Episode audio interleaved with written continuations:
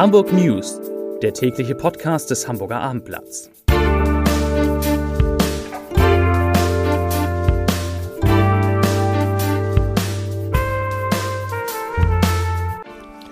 Herzlich willkommen, mein Name ist Lars Heider und heute geht es um die Verschärfung der Corona-Regeln in Hamburg zu den Osterfeiertagen. Hamburg plant einen extrem harten Lockdown.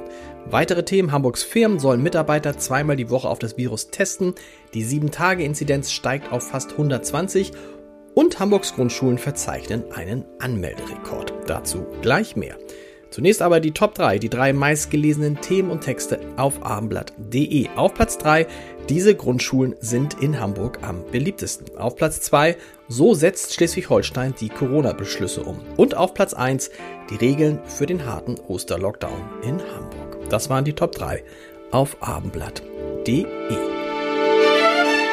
Bürgermeister Peter Tschentscher hat die Hamburgerinnen und Hamburger heute aufgefordert, von Gründonnerstag bis Ostermontag komplett zu Hause zu bleiben und niemanden in dieser Zeit zu treffen. Wörtlich sagte der Bürgermeister, ich zitiere, in diesen 5 Tagen muss Ruhe einkehren, nur dadurch können wir die 3. Welle der Corona-Pandemie stark bremsen. Zitat Ende.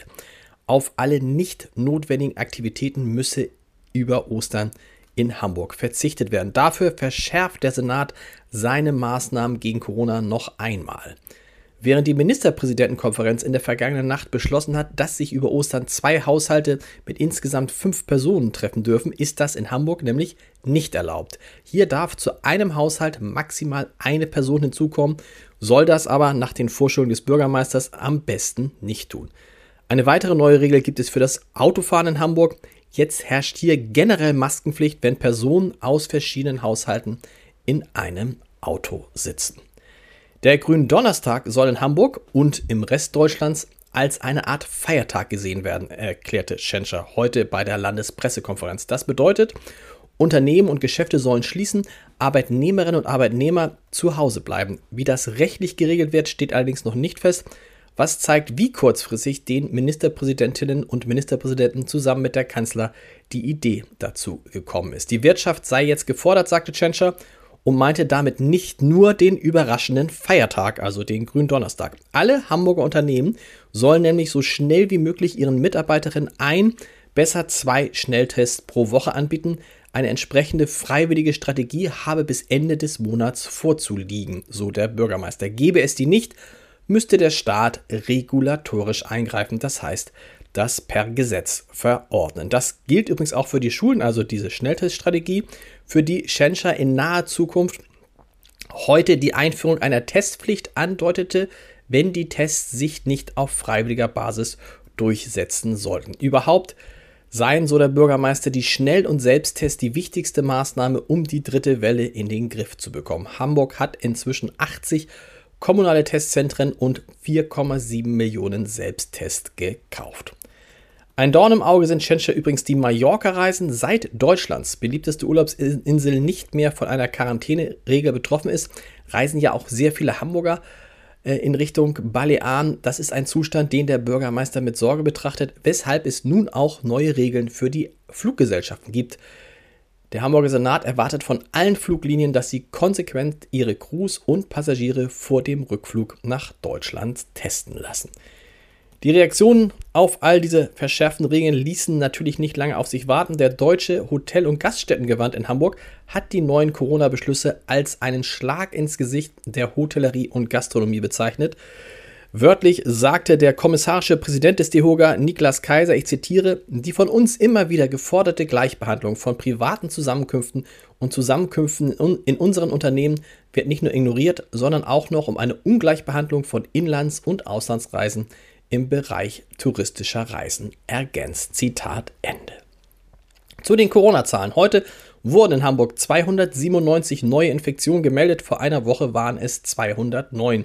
Die 7-Tage-Inzidenz steigt also von gestern 115,2 Fällen je 100.000 Einwohnern auf jetzt 119,8. In den Krankenhäusern werden aktuell 237 Personen mit Covid-19 behandelt, 83 davon auf einer Intensivstation. Ein ganz anderes Thema. Die Hamburger Schulbehörde meldet einen Anmelderekord an den Grundschulen der Stadt. Nach den Sommerferien werden 16.278 Erstklässler an den staatlichen Grundschulen der Hansestadt eingeschult. Vor 5 Jahren waren es 2.200 weniger. Trotz der großen Zahl sei es der Behörde und den Schulleitungen gelungen, so heißt es aus der Schulbehörde, rund 96% der Erstklässler den Besuch ihrer Wunschschule zu ermöglichen. Die meisten Einschulungen verzeichnen übrigens die Fridtjof-Nansen-Schule in Lurup, die Adolf-Schönfelder-Schule in Barmbek-Süd, die Grundschule Marienthal, die Luise-Schröder-Schule in Altona-Altstadt sowie die Schule Anna-Susanna-Stieg in Schnelsen. Diese Schulen haben jeweils 138 Erstklässler. Und ich habe natürlich noch einen Podcast-Tipp des Tages. Ein Hamburger Politiker will der nächste Bundeskanzler werden und ein Hamburger Werber soll ihm dabei helfen. In der Reihe Entscheider treffen Heider erzählt Raphael Brinkert, das ist der Werber, wie er an den Werbeetat der SPD gekommen ist, warum er an einen Sieg von Olaf Scholz, das ist der Kanzlerkandidat, glaubt und wieso die besten Ideen auch bei Werbern im Homeoffice entstehen. Das komplette Gespräch hören Sie natürlich unter www.abendblatt.de/Entscheider. Und wir hören uns hoffentlich mit den Hamburg News morgen wieder. Bis dahin, tschüss.